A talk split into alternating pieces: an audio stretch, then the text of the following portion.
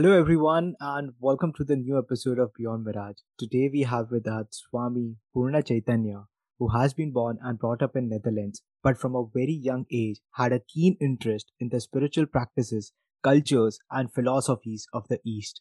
After practicing various Eastern martial arts for years, he met his spiritual master, Gurudev Sri Sri Ravi Shankar, and started his journey to explore the traditions of yoga, meditation, mantras, and ancient wisdom.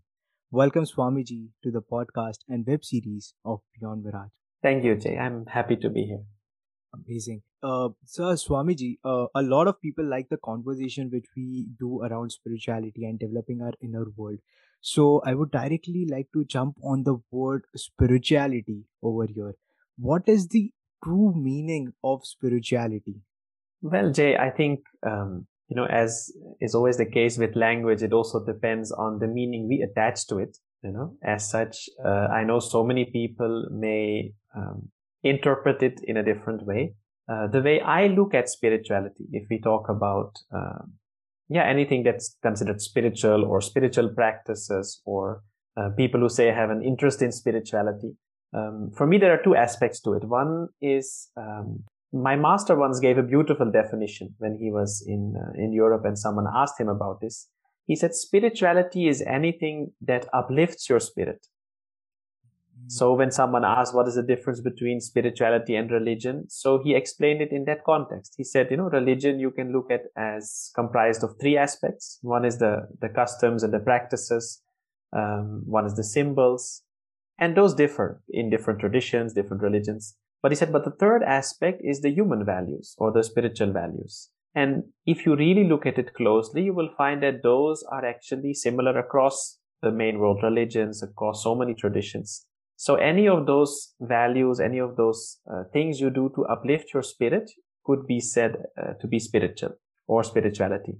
So that can be prayer, it can be singing, it can be uh, doing service, it can be, uh, yeah, anything that is uplifting and that of course includes uh, practices like meditation or or pranayama breathing techniques anything that raises your energy level that um, yeah that raises your spirit you can say because we have this expression even in english where you say that uh, high spirits so it means you know we we know that when our energy level is high when you have a lot of energy when uh, uh, you're enthusiastic then all of these good qualities come to the surface no? when you are well rested when you're uh, chilled out naturally you are more kind, you are more compassionate, you are more sensitive to the people around you. You will have more inclination to serve. Uh, you're less worried about yourself. You are more concerned or maybe more interested. What can I do for other people? While when people become stressed or you're very tired, it's natural first that you want to take care of yourself. So you may be much less, uh, empathic or much less uh, aware or connected to the world and the people around you. Uh, so this is one aspect. Another aspect that I can bring here, uh, bring in here is also, I think, um, you know, in Sanskrit we have this word dharma, and of course in Hindi the meaning again is is used sometimes slightly differently. But traditionally, if you look at the the scriptures, also the ancient Indian traditions, uh, we talk about the Vedic tradition or Sanatana Dharma. So dharma was said to be that which upholds or sustains life. So dharayati iti dharma. So that which supports you. And in that way, it's very similar to the meaning that we gave earlier, like anything that uplifts you. So anything that sustains life. And I think in that way, it can encompass so many things. It can encompass the way you, uh, you look at your life, the way you live your life, uh, the things that you do to sustain life, to nourish life. So a very inclusive and uh, supportive approach in anything you do. And that is why dharma can come into any aspect of life. It's not something separate. The same way with spirituality. People sometimes say how to balance spirituality and my worldly life. I would say they go together. It's spirituality simply means you add a dimension of uh, awareness and responsibility to the things you are already doing. So uh, yeah, there is lots that that can be uh, touched upon through this work. Amazing. Uh, uh, so Swamiji, when you talk about spirituality and the worldly affairs go together, so uh, how can you give some example in it, like what all that we can include in our day-to-day life, so that uh, we can uplift our spirit? Well, for example, um, if we look at some of these human values or spiritual values, no, where we talk about caring, sharing, uh, service, uh, you know, being nice to other people, when you cultivate your behavior, when you cultivate your attitude to life, that has an impact on anything you do and anything you, anyone you meet. Like, for example, you may be working in the office, but instead of just going to the office and doing your job nine to five, knowing that whatever I do anyway, I will get paid and, uh, you just do it because you have to do it. You know, many people live their life like that. They do their work like that. They just go there because they have to do it. Okay, I need to get paid. I need to pay my bills, but that's it. But for most of the people, if you look at it, that means you spend half your day doing something that you feel you have to do. You may not necessarily enjoy it. Mm-hmm. And uh, I remember a few weeks back, I had a session for uh, a group of people working in a company and also the people working in a, in a large factory. So I was sharing the same thing with them. I said, listen, if you look at your life, you know, seven, eight hours every day out of your 24 hours, you sleep and you rest. So that is anyway gone. Then you have those maybe 16, 17, maybe maximum 18 hours left. And then you have to take a bath, you have to eat, do all of those things. So out of that, say 16 hours, half the time you spend maybe at home and on the way to work and back, uh, taking care of so many of your duties, your things, and maybe have a little bit of time where you can enjoy and do the things you want to do. But those other eight hours that you're working in the factory, what is the quality of your life there? Because for the duration that you work there, it may be 20, 30, 40, 50 years, who knows? But that part of your life, that whole chunk of your life, half of your awake time, your waking time, you spend there. So I said, what if you also invest a little in enhancing the quality of that part of your life where you say, okay, every day I have to work with the same people. Why not see if I can build a very cordial environment, increase that sense of belongingness, where instead of feeling that these are just my colleagues, see, can they become your friends or can you create that kind of space where you feel nice working with them, where you're ready to support them, they're ready to support you. I said the same with your work. Instead of feeling that you're doing someone else's job, it's someone else's company. Okay, you may not own the company, but can you start feeling, oh, this is also my company? You're a part of it. Because then what happens? Your whole experience of that same work will be very different. You will enjoy it much more. So the quality of your life increases drastically. Even if at home it's a mess, at least those eight hours you spend there every day, you will feel comfortable. You will feel at home. And I think this is something that, uh, just one aspect that spirituality can bring with it, where you more and more start feeling at home with whoever you meet. You can be comfortable with all kinds of people. Doesn't matter what language they speak, where they come from. But when you're able to appreciate that common thread, that yes, we're all human beings, uh, we have all in the end we have the same goals in life the same desires. Everybody wants to be happy wants to feel free wants to feel peaceful. So the more we are able to accept people the way they are appreciate the diversity in nature these are all spiritual values. And the less stressed you are the more this naturally comes up the easier it becomes but then you find that whatever you do you feel more comfortable you enjoy it more you feel more at home so this is something that comes in anywhere, whether it is your work life, whether it is your life at home, anything you do.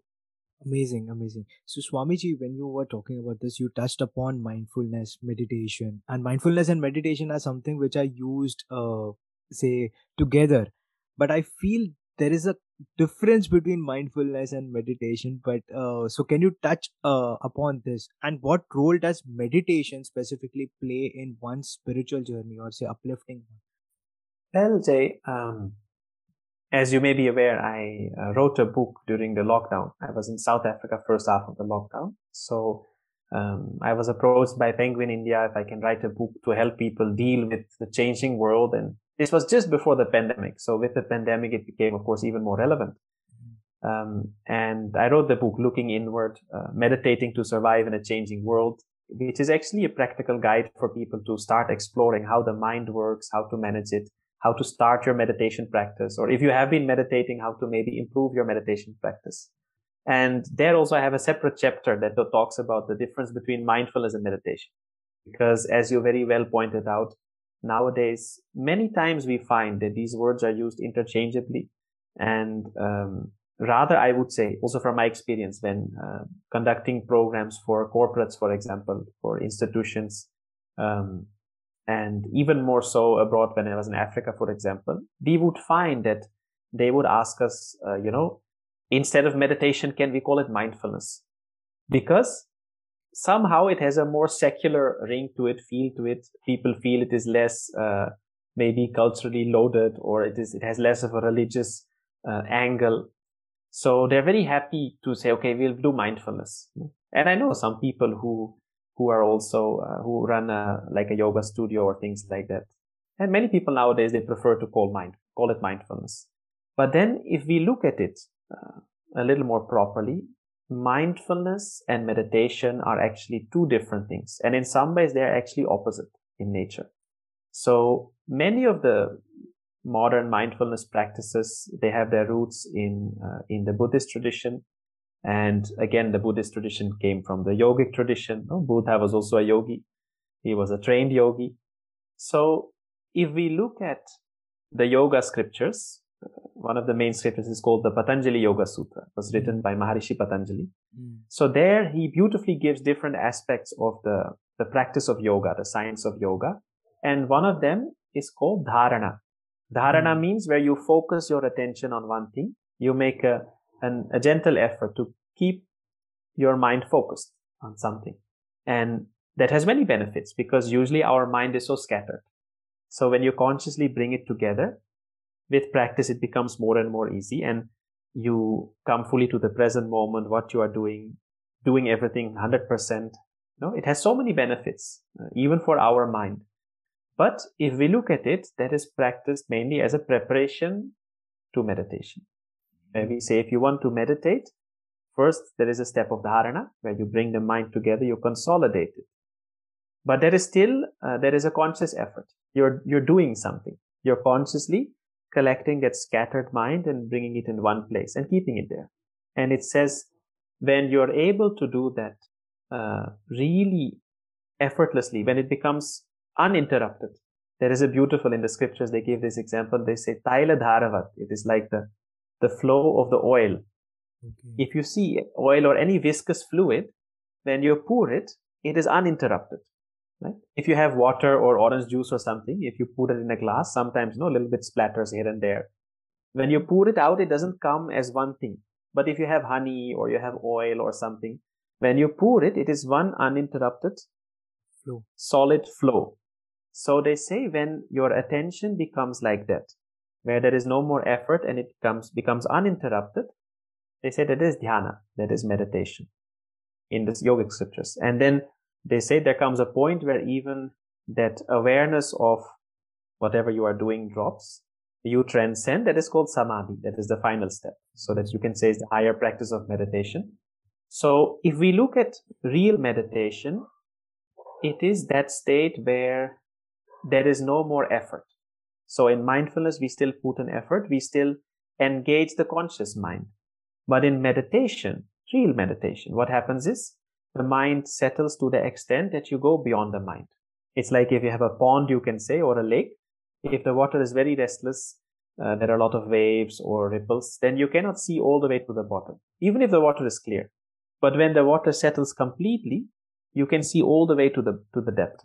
So in meditation, we transcend the conscious mind and that has many, there is a whole different set of, uh, of benefits where you're able to experience, uh, you get a glimpse of your true nature. And also you give a lot of rest to the mind, a rest which is even deeper than the rest we get when we sleep. So it allows us to recharge much faster. It says 20 minutes of meditation can give you the same amount of rest as four to six hours of sleep. Okay. So that is very, it's a, it's a very deep state of rest. And I think for almost everybody nowadays, including uh, you and me, you know, we need this kind of mental rest because many people nowadays find that even after sleeping six, seven, eight hours, you wake up in the morning. Physically, you may be rested, but mentally, you don't feel so fresh right. because we have so many impressions. We have so many things. Life is very hectic. Uh, we deal with so many things. Right. Uh, so, Swamiji, when you talk about the mental rest, I feel that silence plays a mo- the most important part in this like you need to go into silence and then maybe you will be able to say get a glimpse of the things that we are talking about like shedding of the layers that we have we have been wearing. So uh, but as you rightly pointed out uh, swamiji that our life is very hectic and we tend to occupy our mind somewhere or the other. So these are two contradictory things which i feel. So how do we actually reconcile this and how basically we let our minds go off from all the worldly things that we are doing continuously and let it enter into silence so that we can uplift our spirit and say meet our true nature or experience our true nature i would say not me. Well definitely like you said no silence is a is a wonderful way to to allow the mind to settle to give it a break. So silence definitely helps to settle the mind because you're giving it a conscious break from all the and especially if you're saying that um, you're not talking to people you're not interacting with people. So allowing the mind to settle to go inward for some time uh, is very beneficial. That is why uh, like even from uh, the organization that i'm a part of from the art of living we offer silence retreats no meditation retreats where there are a few days of of silence. Uh, the same way i know that the other practices like vipassana and all they have a similar setup where they have a meditation retreat and they maintain silence for a number of days. And like this, you find in different places because it's a time tested tool. You know, it really helps being with yourself, being with the nature. Um, but then, as you also rightly pointed out in our hectic lifestyle nowadays, uh, it's not always doable. You know, not everybody has the luxury that they can say, okay, I'm going to switch off for the next one day or half a day or a few days. So apart from the little things that we can do where you say, okay, at least after say nine o'clock, I'm not going to look at my social media or at my phone, you know, so at least the mind can settle a bit before I sleep. Or, no, people practice these different things, but that is where um, a tool like meditation can really help because uh, in a short period of time, when we talk about say 15, 20 minutes, uh, I don't believe much in two minute meditations. I know some apps nowadays give you like a one minute, two minute meditation. So it's easy to fit it in your schedule, but that doesn't have the same effect at all. But uh, 15, 20 minutes also, if you're able to go deep in meditation, that can give your mind so much of rest and it can bring a lot of silence into your whole being. And uh, one thing that really helps there, uh, and I've touched upon this in my book as well, is the practice of dispassion. Uh, again, a word which is sometimes been used, misused over so many centuries, but you know, in Sanskrit we say vairagya. But vairagya, dispassion basically means that for some time you're able to say, I'm not interested in anything. In the scriptures, they say nothing in this world or the next.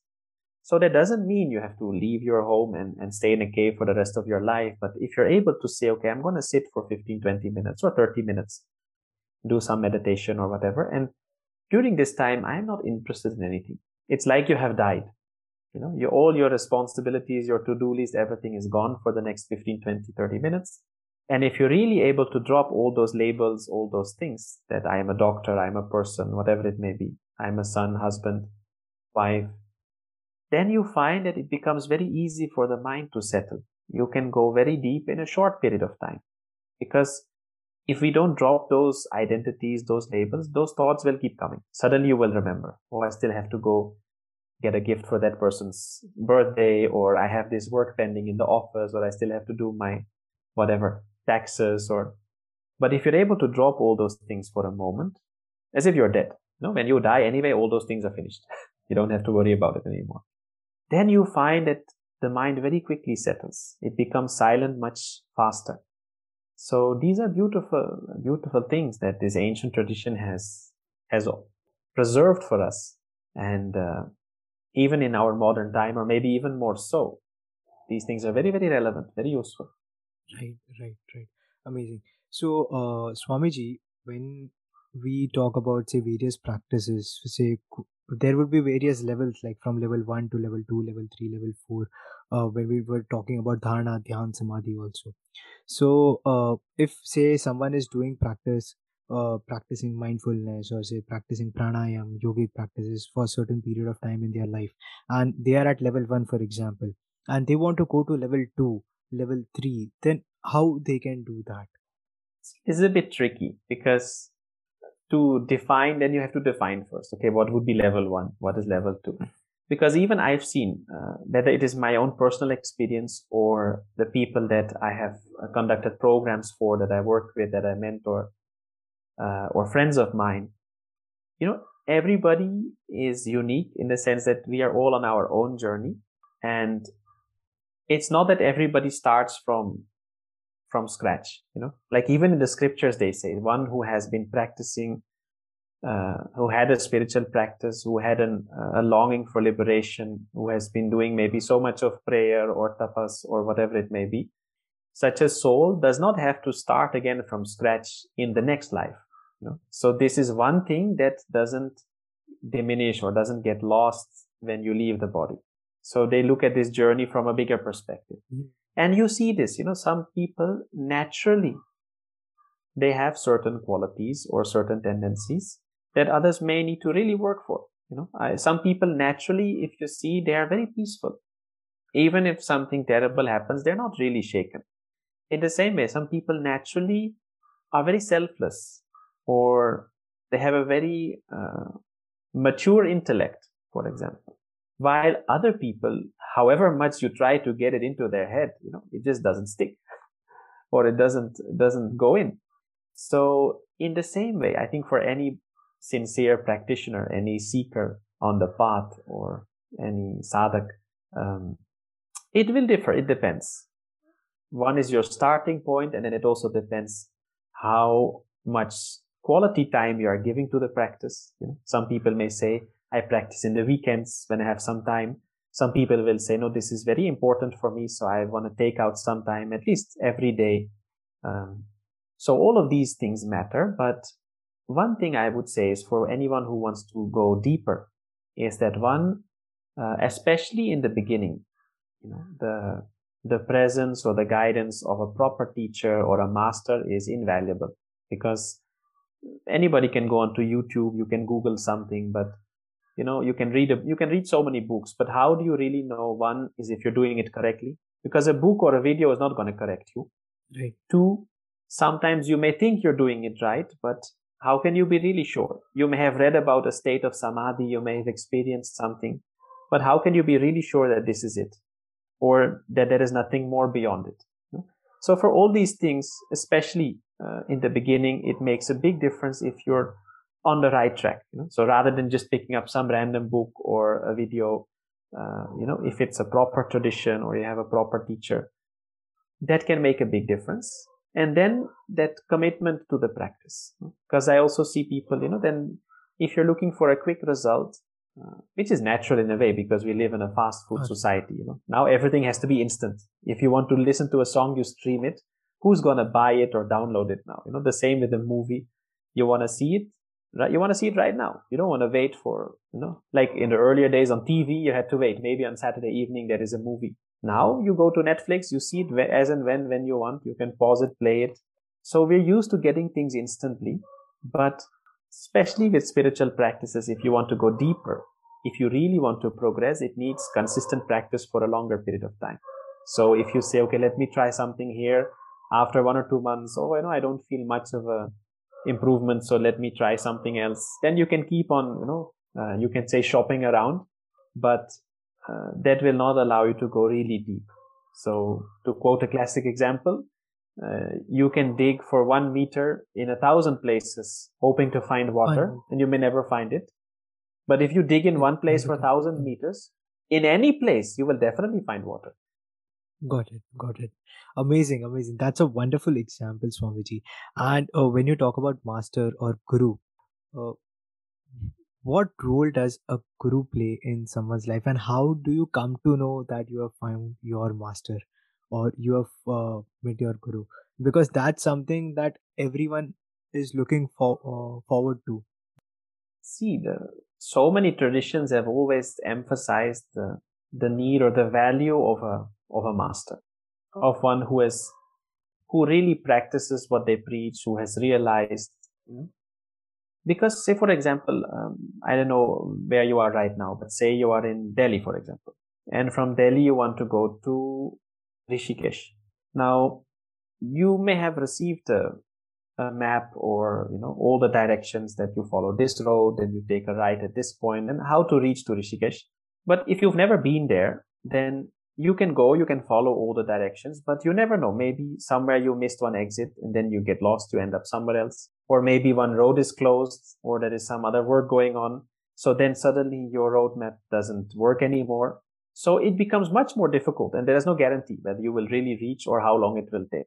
But if you have someone who has been to Rishikesh so many times, who knows the road, and he's sitting next to you in the car, then when you're driving, even if you miss one exit, they will say, Oh, wait, wait. No, no, you have to go back and take that exit. Or even if you cannot go back, they will say, okay, you do one thing. The next exit, you take a right and then you take your second left and then we'll end up in the same road. No? Or if one road is blocked, they may even say, okay, so we can go from that other side also. So that way you are sure to reach and you will save a lot of time and it's more enjoyable also. So you can have books, you can have videos, you can have so many things, but that is like that map. And if you have a guru, that is like having someone sitting next to you who can see, okay, where have you reached right now? And from here, where do you go, how to go so that you reach in the fastest way and the most comfortable way. And that is why, if you see in, in all the traditions, this importance is given, you know, whether we look at uh, any of the scriptures. That's why if you see many of the so-called, you know, the, the prophets, prophets or avatars or saints or whoever, they usually say this, that you focus only on me, you know, like in, in Bhagavad Gita, Sri Krishna says, mm. Mamekam Sharanam Vraja. You only take refuge in me, nobody else, nothing. The same way, if you look at the Bible, Jesus also says, if you have to go through my Father, you have to go through me. There's no other way. You can take examples like Buddha says, Buddham Sharanam Gachami. You take refuge in the Buddha. Why? Because it's not that other ones are not good or, but for you to really progress, you need to have that focus. Like I said, no, again, that, that commitment where you say, okay, you focus only on this. In the Vedas, they say that knowledge can come from all directions and it is welcomed. But at the same time, they say, you know, like even though you can worship divinity, you can relate to God in all so many ways, but in the end, it is only one. So that one pointedness of the mind is, is very important. And how do you know that someone is your guru? I think that is a very personal question and there is not one right answer. Okay. I think you know. It's like, you know, when if if the water is hot you put your hand inside you will feel it's hot. Now it's hot you know? people can explain so many things but you have to just put your hand in like my personal experience was the same. When i met gurudev sri Ravi i knew that this is the person i was looking for you know that you feel a connection. And that is different for each person but i know so many people and they share the same thing. It's just it's something you know inside. And that is how i feel it should be because this connection is it's not a logical thing. It's not a it's not an exchange. It's not a business transaction. You know this is something on the level of the heart. So just like you know if you're in love with someone or not or you know if you dislike someone or not. Nobody has to explain or tell you. You know. You can feel it the same way. You know you you will feel a connection and you know yes this is my this is my master. You feel that very naturally it happens. You cannot force it also. You cannot tell someone okay you should bow down to that person or you know feel that you are his disciple. No that comes from inside. Nobody can force that. Great great. Yep got it.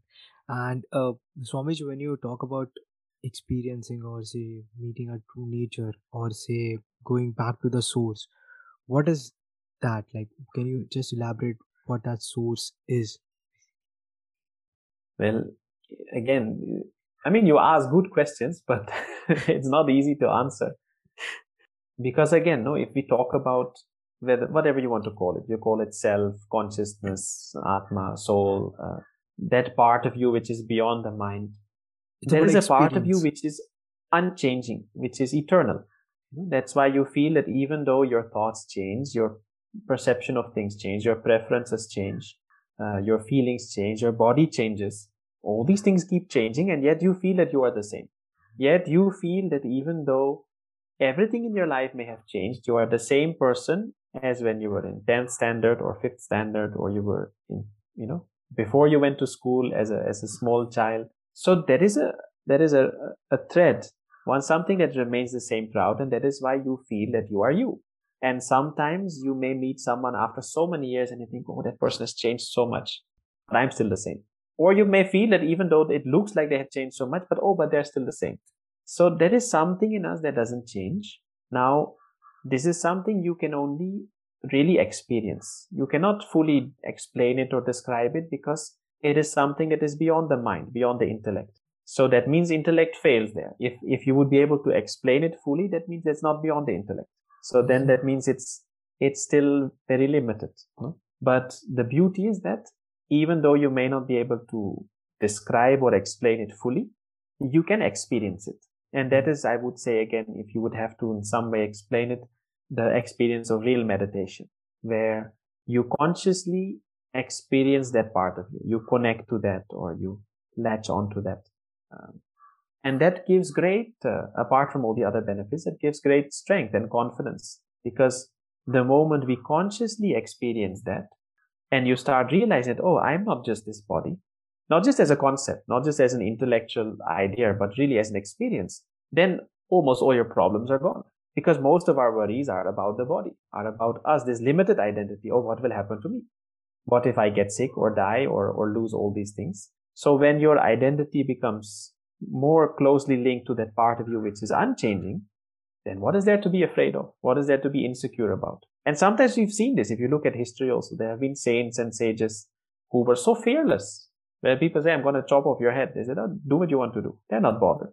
They may have gotten so sick at some point and, but yet they were not suffering because they knew anyway this body is going to go one day. It has its own laws. It is part of nature, but they know I'm not the body. So that gives enormous strength. And I think especially in uh, the current scenario that we find ourselves in with the world, that is one of the reasons why maybe more and more people are taking to these practices. They are exploring spirituality more because they realize that the world around us can change at any time. So any of those things or all of those things that we were relying on for our sense of security, our sense of stability can change anytime. You can lose your job anytime, even though you never expected it. But kabhi bhi ho sakta, no? The same way you think you have a lot of saving in the bank. What if the economy goes for a toss? Happened in some part of the world. Mm-hmm. People who never doubted their own health may suddenly gotten insecure. What if I get this virus? Will I be okay? You rely on your social life. Suddenly you cannot go out and meet people. Lockdown. Then what? So people are realizing, oh, all these things that I was counting on for my sense of security are very insecure. So then what can I do? What can I latch on to? What can I hold on to for my support? True support. And that has to be something that does never change. Otherwise, if it can change, anytime it can shake you. So yeah, this, I think we see, and I've seen this also personally during these last two years. So many more people who were never really bothered suddenly come and say, you know, I would love to learn more about meditation. Or can you teach me some breathing techniques to manage my stress? Or yeah, people are realizing that this is quite invaluable. I think Swamiji, your book Looking Inward would play a vital role in this because uh, it has small, small techniques and uh, say practices that one can do, and they can go uplift their spirit and say calm their mind. So that's that's really say great, uh, Swamiji. And uh, Swamiji, one question that I would like to ask that is the most profound question that everyone has in their mind, and somewhere they are struggling with that if they sit with themselves. And specifically, when I talk about the new generation which is coming up, which is which we term as Gen Z, they have this question a lot. What is the purpose of a life? Yeah, this is not a new question. Of course, people have been asking this question for centuries. Exactly. Um, the beautiful thing is, and I think that's uh, also one of the reasons why we can feel good about the, the new generation is that this is a question that comes only at a certain level of maturity. You know, up to a certain point, people are happy just doing what they're doing. You know, if, if you look at animals, for example, if you look at a cow, it is perfectly happy to graze in the same place every day. It will eat the same grass. It'll keep on chewing that same grass all day and it's not getting bored. It doesn't want to run away. It's it's perfectly okay. As a as a human being, we would say, "Oh, so boring," you know. But then, if you see some people, they are perfectly happy to go through the same routine every day. They get get up in the morning, have their cup of tea, you know, have a have breakfast, go to work, maybe read the newspaper, and they do the same job every day. Whole day, they come home, you know, have a meal, uh, maybe chat a little, and go off to sleep. And for them, that's enough. They're happy. That's okay they don't feel that it's boring or now if you look at many of the, the younger generations, even just the thought of working in the same company for the whole of their life, they say, Oh, no, no way I can do that. So boring. Before this was a great security. People are very happy. Oh, yes, you join a company and that means you're going to work the rest of your life. That is how it used to be. Now, even after two, three years, people sometimes feel, you know, I need something else now. This, uh, ho gaya. you know, I'm done with this. I want to do something new. You know, I'm stuck in the same job. I want either some new responsibility or some new project. And when you're done with a lot of these worldly things, then you start asking, but there must be something more to life. Come on. You cannot go and every, every week, same thing. Go to work, spend time with your friends, watch TV, go to a party. They said, how many years can you do the same thing? So it is this a maturity that has come. So when you ask, okay, what is the purpose of this life? I can keep doing the whole thing my whole life, but then what? You know, what is the point? Now, the beauty is that the answer to this question will keep changing. So there is not one fixed answer. Even for you as a person, of course, every person will have their own uh, answer, but even for you, like if I look at myself, for example, this question has been guiding me for so many years now. Because I, I started asking this question also when I was very young in my uh, I don't know, teenage years, maybe even before. I don't remember. Okay. But I always used to think, okay, why am I here? No, what is the purpose? What do I want to do? And the beauty is at different points of your life, different answers will come. So when you honestly sit and say, okay, what is the purpose? Sometimes you may not get a, a full clarity that you know, okay, exactly this is it. But you can definitely make a list and say, okay, what is, what is not the purpose? So this is also what I used to do. You say, okay, I wanted to go and uh, like I had was completing my studies, but then I said, now what do I do? Do I just get a job and you know you so you pay your rent and do all those things? No, this is not why I'm here. I had an opportunity. I was doing well in my martial arts and had a chance to really excel in that. But then when I thought about it, I said, no, but that's not the purpose of my life. That's not what I want to do with my life. So at different times, I may have had opportunities, something that would come in front of me. And I would ask myself, is this why I'm here? And I would feel, oh no, this is not it. And then when I had this opportunity to come and uh, serve in the capacity that uh, I came to our international headquarters in Bangalore of the Art of Living Foundation, and I had a chance there to, at the same time, continue my, uh, you can say, quest or journey to explore the Vedic knowledge, go more into this knowledge of, of whether it is Ayurveda or mantras or yoga or any of these things, the scriptures, and at the same time use all my time during the day to contribute something to serve. We have so many service projects, uh, whether it is, you know, uh, um, to do something for farmers, organic farming, or rural development, or women empowerment, or teaching people yoga and meditation, or whatever it may be. There are so many projects. But for me, when I asked myself, okay, is this why, what I would like to do with my life? And then I said, yes, I, because I had this keen desire to contribute. So I felt, yes, this is something that that I would like to do with my life, or I feel this is why I'm here, what I would like to do with my life. And then throughout the years, how I give a shape to that or how I apply that again keeps changing.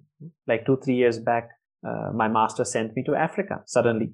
He said, you go there for two months. They had arranged a tour, different countries. I had so many programs. But then he said, no, you stay back there. so I was there for almost a year. And then I came back to India but then while I was there, I, I would sit down and say, okay, now I'm here. Every country again is unique. So while I'm in this country, I have this much time. Okay, how can I contribute? What can I, what can I do to be useful here? And the same way, if I'm in India again, I look at this and it keeps changing. So asking yourself that question, what is the purpose or why am I here? What do I want to do with my life? At different times will give you different answers. And that is how it should be because you also you change you evolve the world changes. What was necessary 10 years ago may not be required right now you know? what a person needs this moment will change after a few years or a few days and you will also change. Amazing. And uh, swamiji the, any last message that you would like to give to all the viewers and listeners of this podcast? I think we've touched upon many very vital topics. Um, one or two things that I would like to maybe just add or or mention once more is that one, each one of you is here for a bigger purpose. Know that you are not just here to wake up in the morning, eat, work, sleep, and then die, you know. And in between you become happy, sad, and all that goes on and on. We are here for something bigger, you know. So that does not mean we don't take care of our responsibilities. You have to do, But at the same time, don't stop there.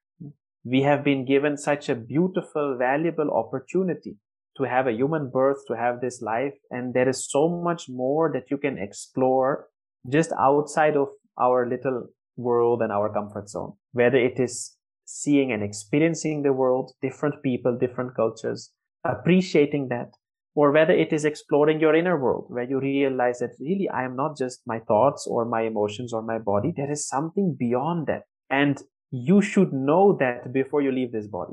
That is what I feel. If you have not even known or experienced that, you have missed out on a whole dimension of your life where now we have 3D movies. Imagine 3D is available, but you have never seen it, at least once experience. Otherwise, you're just watching things in 2D. So your life also can be multidimensional.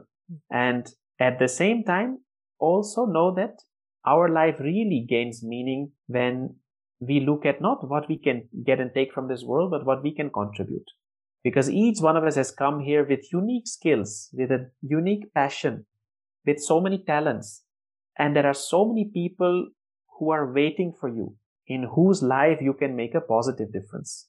And you will find that the more you get to know this inner dimension of yourself and the more you're able to connect with people outside of you as well more in a capacity to serve or to contribute or to see how you can be useful, you will find that a beautiful shift happens in your life where instead of living your life as a pursuit of happiness, you start living your life as an expression of happiness. Wow. And that is something that everybody should experience where you do all the things that you do not because you have to do it or because you hope that it will make you happy or feel peaceful or secure or loved later. You do all those things feeling happy, feeling loved, feeling secure. So you come from a space of abundance, not a space of lack. Right. Amazing. Uh, it has been such a soulful conversation, Swamiji, and I thank you so much from the bottom of my heart uh, to accept the invitation and share all the valuable insights that you have uh, which is going to be helpful to so many people out here. And also, I will be linking Swamiji's handle in the description below, and also would be providing the link to Swamiji's book, Looking Inward, in the description below, guys. Uh, do check it out. I'm 100% sure that you will experience a different dimension of your life altogether. Thank you, Swamiji. It was a pleasure, Jay, and I wish you all the best with this wonderful podcast. Thank you. Namaste.